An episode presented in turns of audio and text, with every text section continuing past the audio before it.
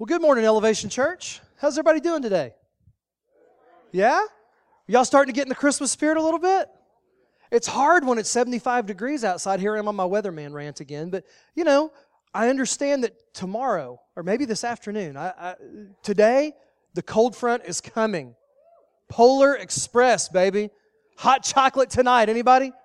All right, good deal. Man, that was a great worship set this morning. Where the guy, I mean, thank, they disappeared. They had to, I think they had to go get their coffee fixed now, but I almost don't want to preach the message that I have to preach today. It's like this deep, dark, heavy subject. What happens when I die? I feel all light and energized. But you know what? The truth about what happens when we die is really not so dark, so heavy when you really think about it. And by the time we leave here today, I hope that every one of you will be in agreement with me about that statement. As weird, as odd, as, as really as that may sound, that, that death ain't such a bad thing. Maybe you'll agree with me after you hear what the Lord has to say about what happens when our physical bodies pass away. Because here's an unpopular truth we all have a date with death. We've all got a date with death. Historically, the numbers are pretty consistent, right around a 100% death rate. Now, I don't know if you can find a blip on the radar somewhere. I, I haven't found it. But, but we all have this, this date with death because our bodies are temporary. Our bodies were not made to live forever. Don't misunderstand what I'm saying. You are not temporary. You are an eternal being. Now, a lot of times we think about God or maybe angels as being eternal beings, person uh, uh, that will live forever and ever, amen? You don't think of yourself like that because you know your body's going to die. You know, we all know in the back of our minds we have that appointment with death right? Just like you have a birthday, you're going to have a death day. And so you think of yourself in terms of your physical body. I want you to start thinking about yourself in terms of your eternal soul. Your body's just like a suit of clothing that you wear for a period of time. I heard one author or read an author one time who called it his earth suit. Literally, I thought that was a great that's a great way to look at it. This is your earth suit. You wear it for a period of time, just like you wear whatever you're wearing today for a period of time. Most of us will go home today and wash, you know, take our clothes off and, and put them in the dirty clothes and they'll get washed at some point. Now, I said most because there are teenagers in the room today, and that is all bets are off. Now, they're all girls, and so that's probably going to happen. But, but I, when I was a teen, never mind. So, you know, anyway. But yeah, that's kind of what it's like with your with your body. There's going to be a day where you don't wear this body anymore in a way, you're going to outgrow it. Because the spiritual being, the eternal soul that dwells inside of this body, is who you really are. So you're not a body with a soul, you're a soul that's been clothed in a body. And the body is going to die. Hebrews chapter 9, verses 27 and 28. In case you're doubting what I'm saying, I just want to go ahead and back it up with Scripture says this just as people are destined to die once, and after that to face judgment, so Christ was sacrificed once to take away the sins of many, and he will appear a second time, not to bear sin, but to bring salvation to those who are waiting for him. The writer of Hebrews sets us up for our topic today, sets us up for the talk we're about to go through. This whole thing about what happens when my body dies. What happens when my body dies? Well, he says we're, we're all going to die, and after that, we're going to face judgment. Now, this is going to be a little bit of a recap from a couple of weeks ago when I talked about judgment. Some of you guys were here, some of you weren't. If you weren't here, great. Follow along, you'll know everything everybody else knows. If you were here, trust me, you hadn't got it all figured out None of us do. So it's not bad to go back and recap and relook at some of these things that we've already talked about. What happens when you die has been explained to me like this Your physical body is here, your soul is inside of it, your physical body dies, and then your soul is transported through what I've heard described as a tissue like veil. Now, I don't know if that's really true, but it's, it's something I can kind of wrap my finite brain around a tissue like veil that separates our physical world, our physical life, from the spiritual world. So the temporal body is dead, but the eternal soul lives on. It lives on in the spiritual world. And the first thing that we're going to encounter is a judgment. We're going to be judged for our lives. Let's check out what Revelation chapter 20, verses 11 15, a passage of scripture that we went through just a couple of weeks ago. Let's revisit this passage and kind of re um, um, educate those of us who are here and maybe catch up some who were not about judgment. There's going to be two judgments. You'll only go through one of the two, but there are two judgments. One is for people who follow Jesus, Christians, Christ followers, whatever you want to call them, saved people, whatever. One is for everybody else, those who don't know Christ. And this passage of Scripture, Revelation 20, 11 through 15, describes that judgment. It's called the Great White Throne Judgment. It's the judgment for those who don't know Christ. And here's what it says I saw a great white throne and him who was seated on it. The earth and the heavens fled from his presence, and there was no place for them. And I saw the dead. This is physically dead and spiritually dead. Okay? I saw the dead those without Christ, great and small, rich and poor, important, unknown, whatever, standing before the throne, and books, plural, books were opened. And then another book, singular, important that you note that, another book was opened, which is the book of life. The dead were judged according to what they had done, as recorded in the books, plural. The sea gave up the dead that were in it death and Hades gave up the dead that were in them, and each person was judged according to what they had done. Then death and Hades were thrown into the lake of fire. The lake of fire is the second death. Anyone whose name was not found written in the book of life was thrown into the lake of fire. Judgment. Ouch.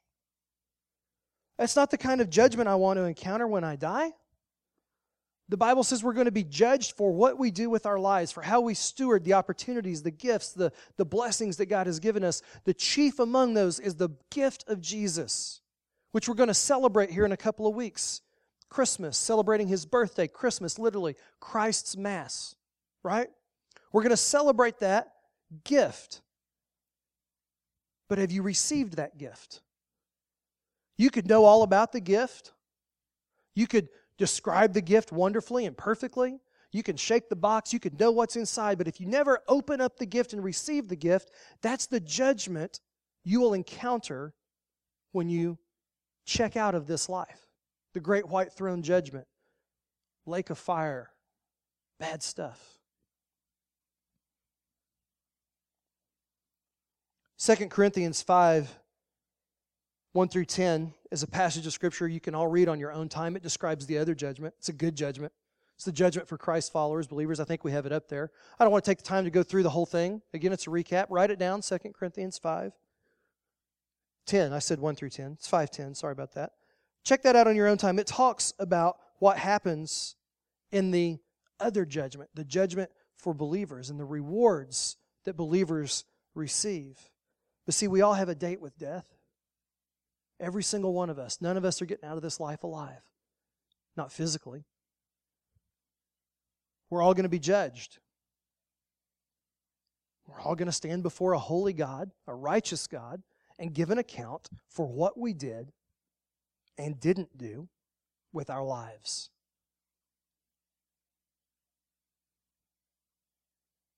We can either, at that judgment, receive God's wrath or at that judgment, we could receive God's pleasure. God's wrath, God's pleasure. The catch is, it's your choice.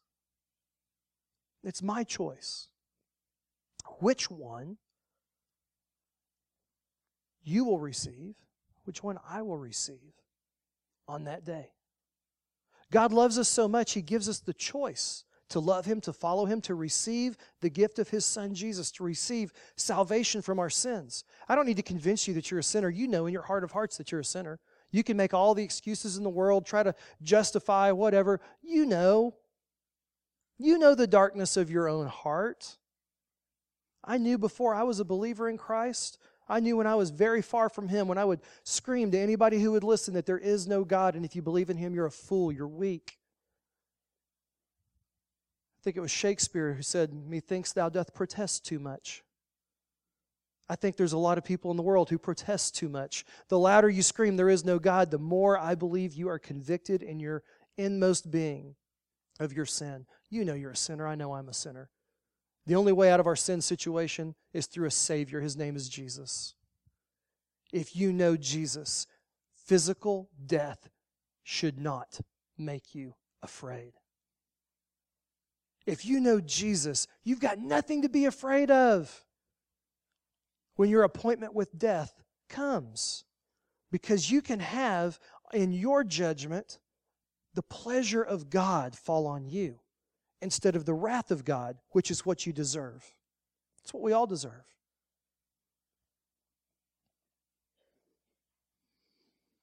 Some understand these facts, they don't deny them. I mean, there's some people who deny them, but like I said, I think the more you deny it, the louder you deny it, the more convicted you probably are. Some don't deny it. They don't deny the fact anyway. What they deny is that there's an urgency involved in making a decision about Jesus. There are people who go through this life thinking they're going to have the opportunity to live life like a like hell. Right? I'm going to live as a hellraiser. I'm going to party like it's, I don't know, it's not 1999 anymore. What is Prince? I don't know, 2099? I don't know. We're going to party like it's 2099. I'm going to chase this pleasure and that pleasure. I'm going to make myself the God of my life. And then one day when I'm older, then I'll turn over a new leaf. Then I'll pray a prayer. Then I will follow Jesus.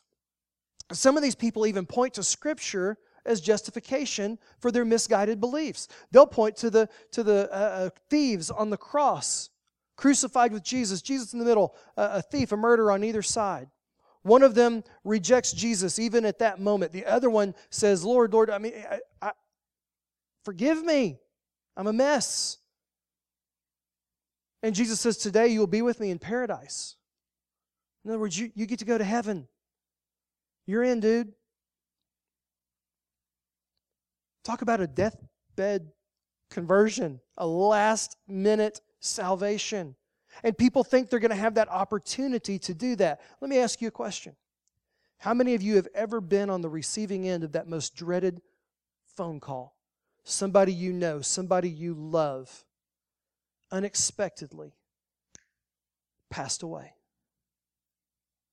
was a car wreck, a heart attack, choked to death, drowned, sudden illness. Nobody knows when their time is. Just like Jesus said about the end of the world, nobody knows the hour or the day. Nobody knows. We don't know when our hour or our day is up. When God knit you together in your mother's womb, He preset the number of beats in your heart. He knows the number of hairs on your head, the number of breaths you will draw. He knows the date and the time and the circumstances of your last day. You don't. How dare we think we can live like hell and then when it suits us, flip a switch and make a decision to follow Jesus? If you're one of those people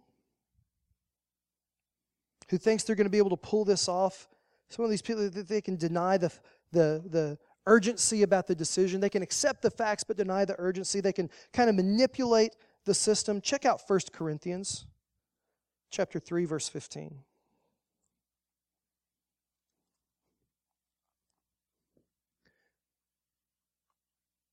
Paul, writing to the church in Corinth, is talking about our lives using the analogy of a house, a, a building, something that's being constructed. And he said, as we build our lives, we build with certain types of materials. Some of those materials are burned up, destroyed by fire. Others of those materials are purified and refined by fire. And he says on Judgment Day, we're going to be, we're going to be tested with fire, judged with fire. And he says, if our, our life, our house, our dwelling, our building is burned up, the builder will suffer loss. Now, talking about believers in Christ here, yet will be saved, even though as one escaping through the flames. So, if you're a, a deathbed decision person, the very best that you can hope for is that you do live to a ripe old age, that you have some kind of disease or something that gives you months to prepare, and that you can make some kind of last minute decision to follow Jesus, to place your faith in Him. And if you do that, the best you can hope for is an eternity that's kind of crispy. Kind of, you're safe, but just barely. You're going to have the smell of smoke and the tinge of fire on you. You're going to lose rewards in heaven that you should have had, that God had ordained for you, set aside for you, prepared for you. He wants you to have them, but your choices on earth, the life that you built, disqualified you from them.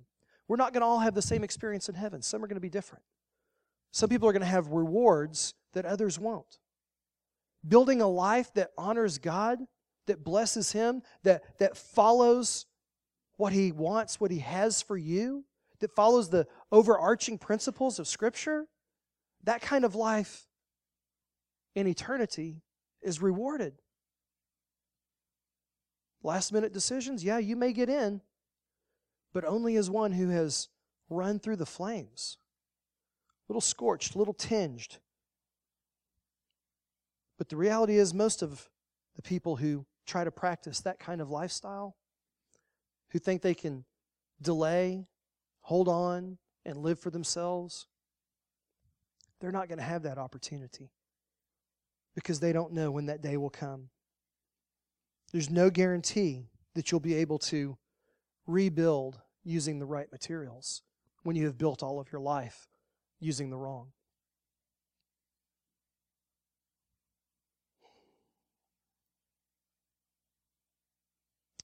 Something that I've found in my own life as a pastor.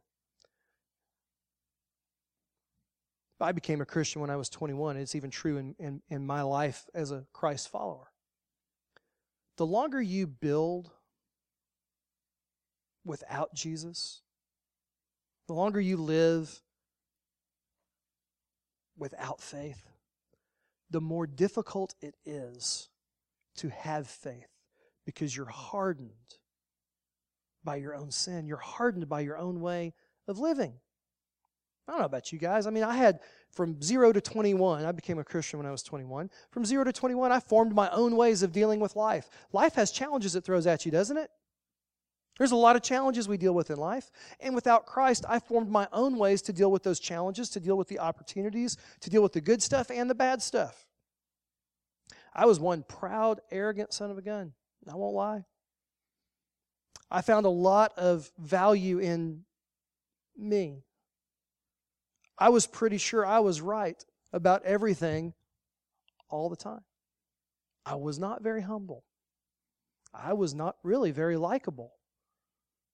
Unless I really wanted you to like me, and then I could turn on the charm, but it was all artificial.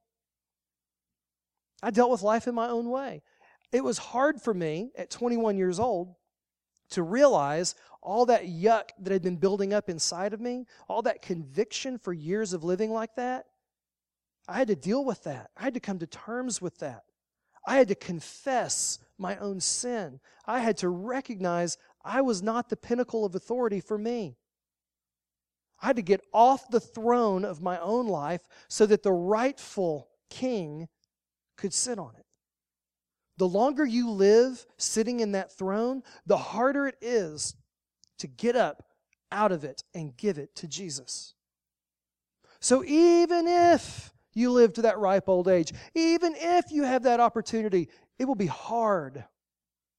And yeah, you may say the words, You may pray a prayer Dear God, I believe in you. I believe in your Son, Jesus. Save me from my sins. I've lived a terrible life. Take me to heaven with you. Amen.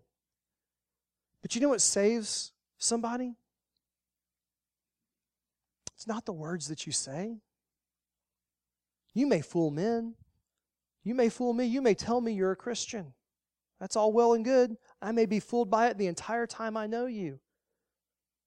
The Bible says God tests our hearts. He knows our motives. He knows what is happening in our inmost thoughts, feelings. He knows you completely, and you will not pull one over on God.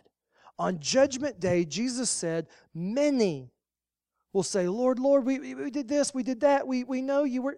Mm-mm. I never knew you. Get away. It's not what you proclaim with your mouth. It's not how good of a life you live. It's do you know Jesus and did you truly follow him?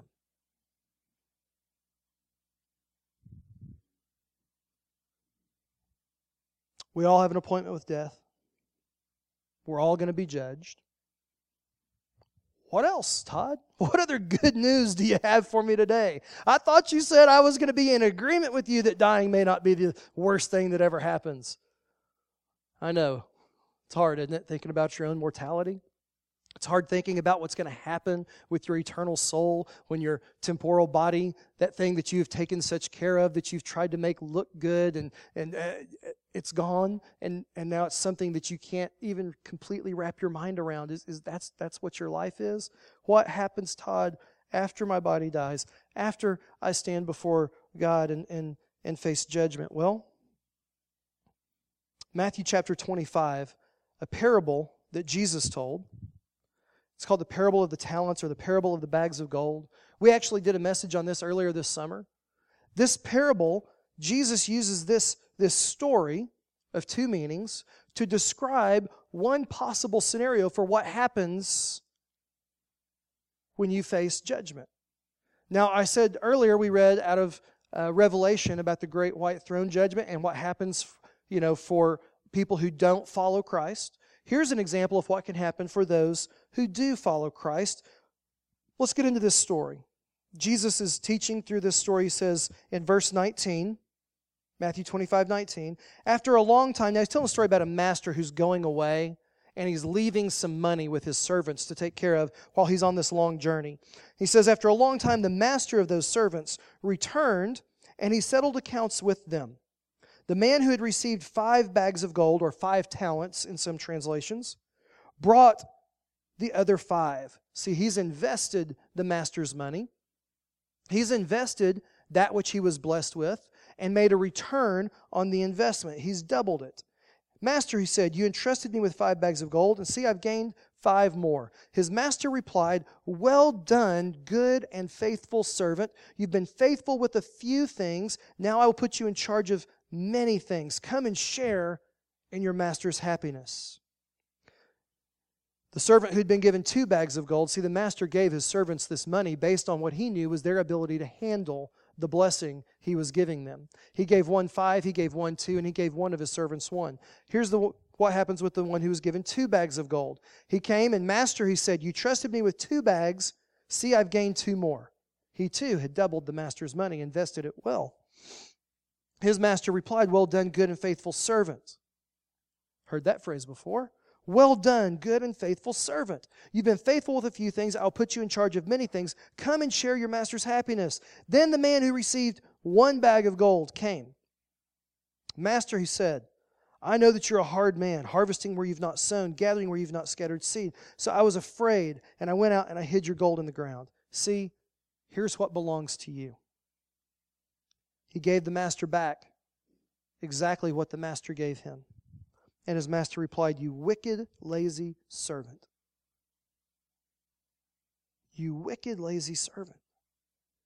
You know that I harvest where I've not sown, I gather where I've not scattered seed. Well, you should have then put my money on deposit with the bankers so that when I returned, I would have received it back with interest. So take the bag of gold from him Give it to the one who has ten bags. For whoever has will be given more, and they will have an abundance. Whoever does not have, even what they have will be taken from them. Throw that worthless servant outside into the darkness, where there will be weeping and gnashing of teeth. Well done, good and faithful servant. Well done, good and faithful servant. That's the kind of applause, that's the kind of accolades, that's the kind of acceptance I want to find on my day of judgment. I don't know about you. It sounds to me a little bit better than that place with the weeping and the gnashing of teeth. I'm not sure what gnashing of teeth really amounts to. Randy's a dental hygienist. She could probably draw some pictures, show some, some x rays. I, I got one of those night guard things because I grind my teeth at night. I think I would imagine gnashing of teeth is like a hundred times that all the time. Any of you guys have that thing? You know what I'm talking about? It's like you wake up and it just hurts and it's just ugh. Gnashing of teeth, weeping eternally. Can you imagine? I don't want that. I don't want that to be my reception on the other side of the, the tissue like veil. I want, well done, good and faithful servant. That's acceptance of the highest order from the highest one. That's applause and accolades from God.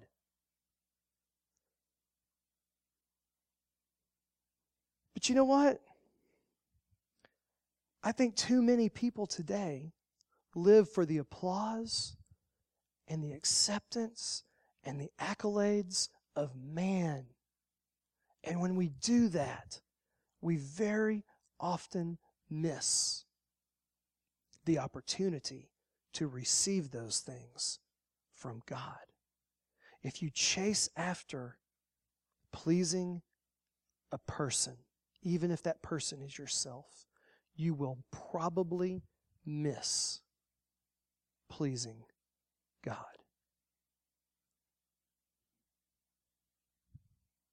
Our biggest priority in this life is to love God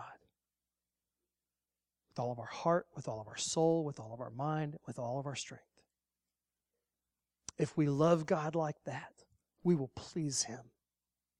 And on the other side of death, when you really start to live, because let's just get real death is not the end.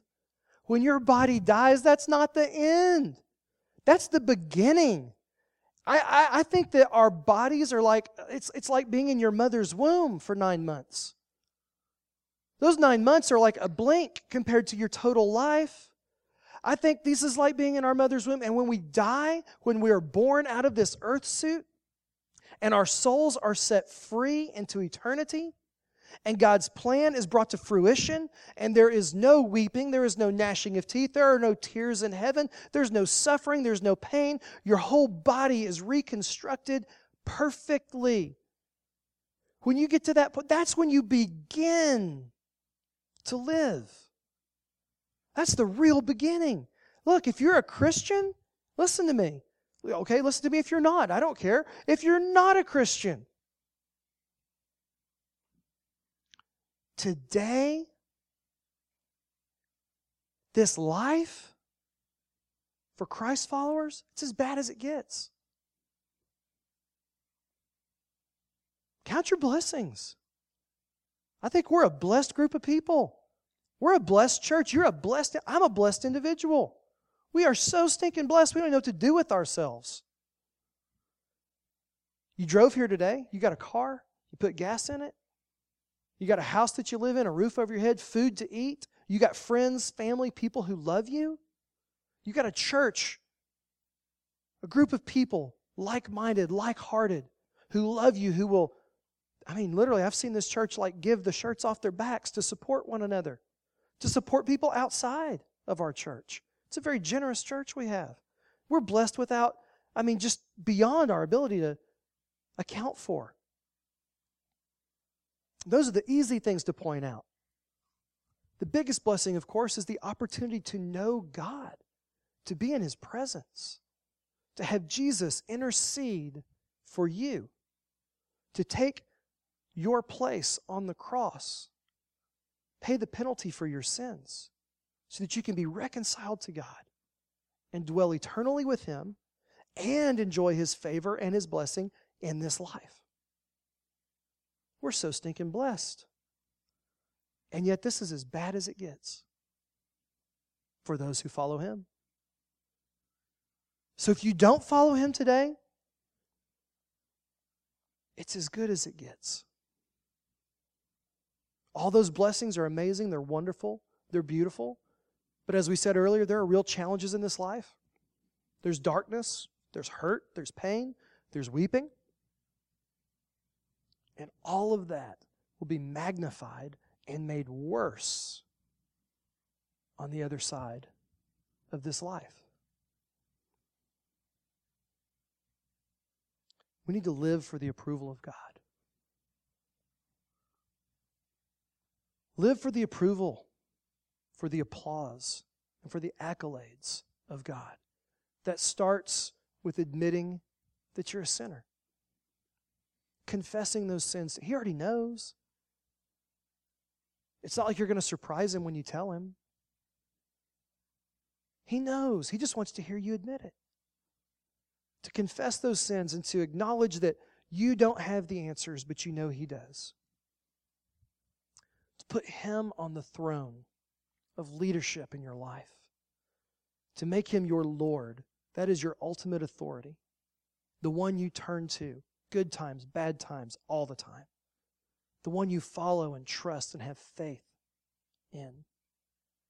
That you know that He is your provider and not yourself, not some job, not the government. That He is your Savior, not some program, not your wealth, not your good deeds, not some rote prayer that you pray at the end of a hell bent life in hopes that you can escape the flames. Salvation is by faith through grace. Faith that He is who He says He is, does what He says He'll do. Gives us access to God's grace, which we don't deserve. When we do that and we live to make the most of His blessings, not pursuing man's accolades, man's applause, but pursuing God's. And the other side of the grave is the greatest adventure you will ever know. It is the greatest life you can't even imagine. And so there's good news about what happens when you die. Because what happens when you die in Christ is you truly begin to live. You truly begin to live. I mentioned Christmas a few minutes ago. This wasn't originally part of this message, but it's just a little rant that I kind of feel like I need to go on this morning. When we talk about pursuing God's applause and God's accolades, we talk about living for Christ, living in Christ, letting Christ live in us, versus pursuing our culture and man's approval and man's applause and kind of getting sucked into what's happening in our world. Christmas is one of those things that pops into my mind. Somebody earlier this week sent me a really funny video about the war on Christmas. I say funny because it was one political opinion, one side. You know, you got your left and your right, your liberal, your conservative, your progressive, your Tea Party, whatever. It doesn't matter. But there was this this video that this guy sent, and I la- it was awesome. I enjoy. I, I watched it three or four times. It broke my heart in some ways, but it made me laugh in others. What it was talking about is the war on Christmas, and throughout it, he had his political opinion. The guy who was talking about it, he not a Christian, he had his opinion about Christmas and how Christmas gets rammed down our throats. And then he showed clips of other people who are conservative people who talk about how there's a war on Christmas and nobody wants to let manger scenes be seen, and, and we can't call it Christmas, it's the holidays. And so you're seeing both sides of the equation played out here. And what I got from it is this There's a war on Christmas and it's coming from both sides. I don't care where your political leanings are. One group wants to use Christmas as part of their platform to rant against the other. The other group doesn't just wants to do away with, with the, the Christ in Christmas. They want it to be about Santa Claus and, and the Grinch and all the other things that, you know, secular Christmas gets us. But you know what? Both sides are stealing the true meaning, the purpose of Christmas. They're using it to forward their own agendas, and we get sucked into it so stinking badly. Our world has turned the birth of Christ into the most capitalistic. And listen, I'm not anti capitalism. I am like, yay, God, let's go with some capitalism now. I like that free market economy. I like all the things that we have in this country that, that allow us to do business like that. I'm not anti business, anti capitalism. I'm not anti Christmas presents. And frankly, I'm really not anti a whole lot of stuff. What I am is pro God. I am pro Jesus and I am pro truth. And all three are being swept aside, diminished, trodden on, and trashed by our culture. And again, we get swept up and sucked in. Buy, buy, buy. You deserve, your kids must have. We're saturated with commercials, sales that aren't really sales. I get sucked in too, man. I, I admit it. I spend money that I don't have to buy things that I don't need, sometimes to impress people that I don't even like. That's part of Christmas. Woohoo! I can't find it in here. Christmas is about the greatest gift that's ever been given. His name is Jesus.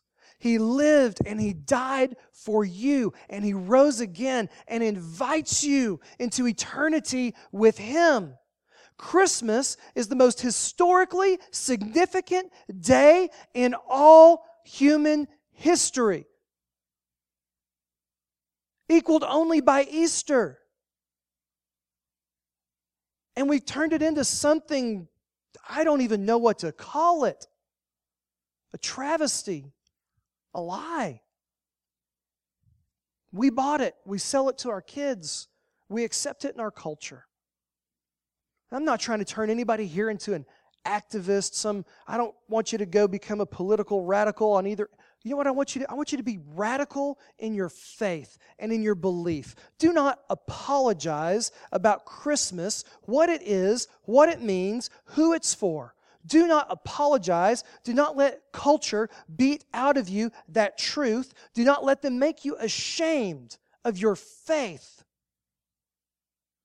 We should be sharing the gift of Christ with every person we can, especially at this time of the year. We should do it all the time. I didn't come to Christ at Christmas. I don't know. Did anybody else? Anybody become a Christian at Christmas? became a Christian because of Christmas, because Jesus was born. That gave us the opportunity. I became a Christian some other time. We should share Christ all the time, but we should be the most on purpose, upfront, intentional, unapologetic, bold with our faith in Christ at Christmas. Why? Because at Christmas, people are more receptive than at just about any time of the year to the things of God. People who will never go to church any other time, if they're invited, they'll come at Christmas. People who'd never darken the doors of a church at any other time of the year for peer pressure or cultural, you know, keeping with some norm that they were taught, it's for some reason, they'll come at, at, at Christmas. We should be on fire to seek those people out and to share the greatest gift ever given. God has given you the privilege to possess that gift, and He has called on you and me to share it with others. In the church, we call it evangelism. If you've been in church very long, you probably have some preconceived notion about what evangelism means. You see some street preacher standing on a stool with a little boom box and a microphone telling people they're dying and going to hell. I ran into that in downtown Fort Worth a couple years ago. Just shook my head. I mean, God bless him. I hope somebody listened. He, he offended me more than he, you know, because of his approach. And if you think that's what evangelism is, that's one small style, one small avenue of evangelism. You don't think you can be an evangelist because you don't want to go do street preaching or because you don't want to hand out tracts on the street. That's, man, that's, pff, wipe that stuff out of your head. Evangelism is sharing the gift of Jesus with others. It's just telling them what he has done in your life, who he is, and that we celebrate his birth at, at Christmas. Come celebrate with me. Check out the claims of Jesus. Check out the claims of Christ. You might find the greatest gift ever given. It's living your faith in such a vividly apparent way. It's not apologizing for the Christ in Christmas. It's telling the truth about it. That's evangelism. That's letting people know who you love, who you follow, who is in you, and who you are in.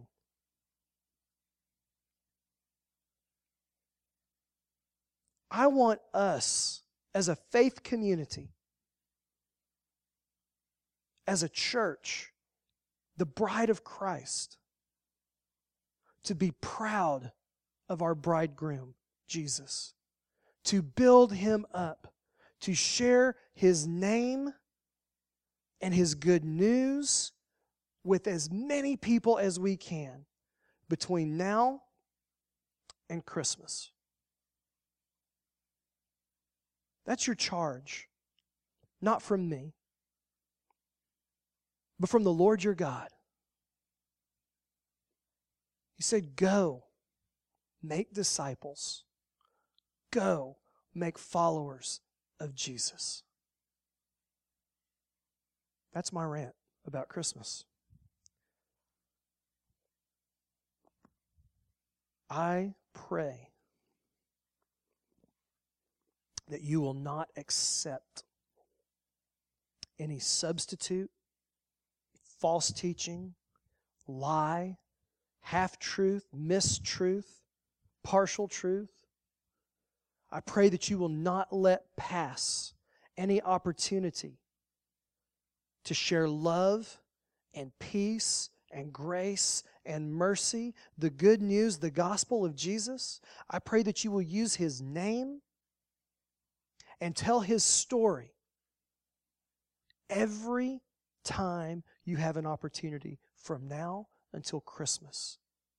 If you'll do that, I believe that God will honor that and He will change lives. He will change families. He will change neighborhoods. He will change this community. And this community can be a, a catalyst for change in our, in our region, in our state, in our country, and in our world. And it can start from a spark just as small as Elevation Church, as small but significant as you.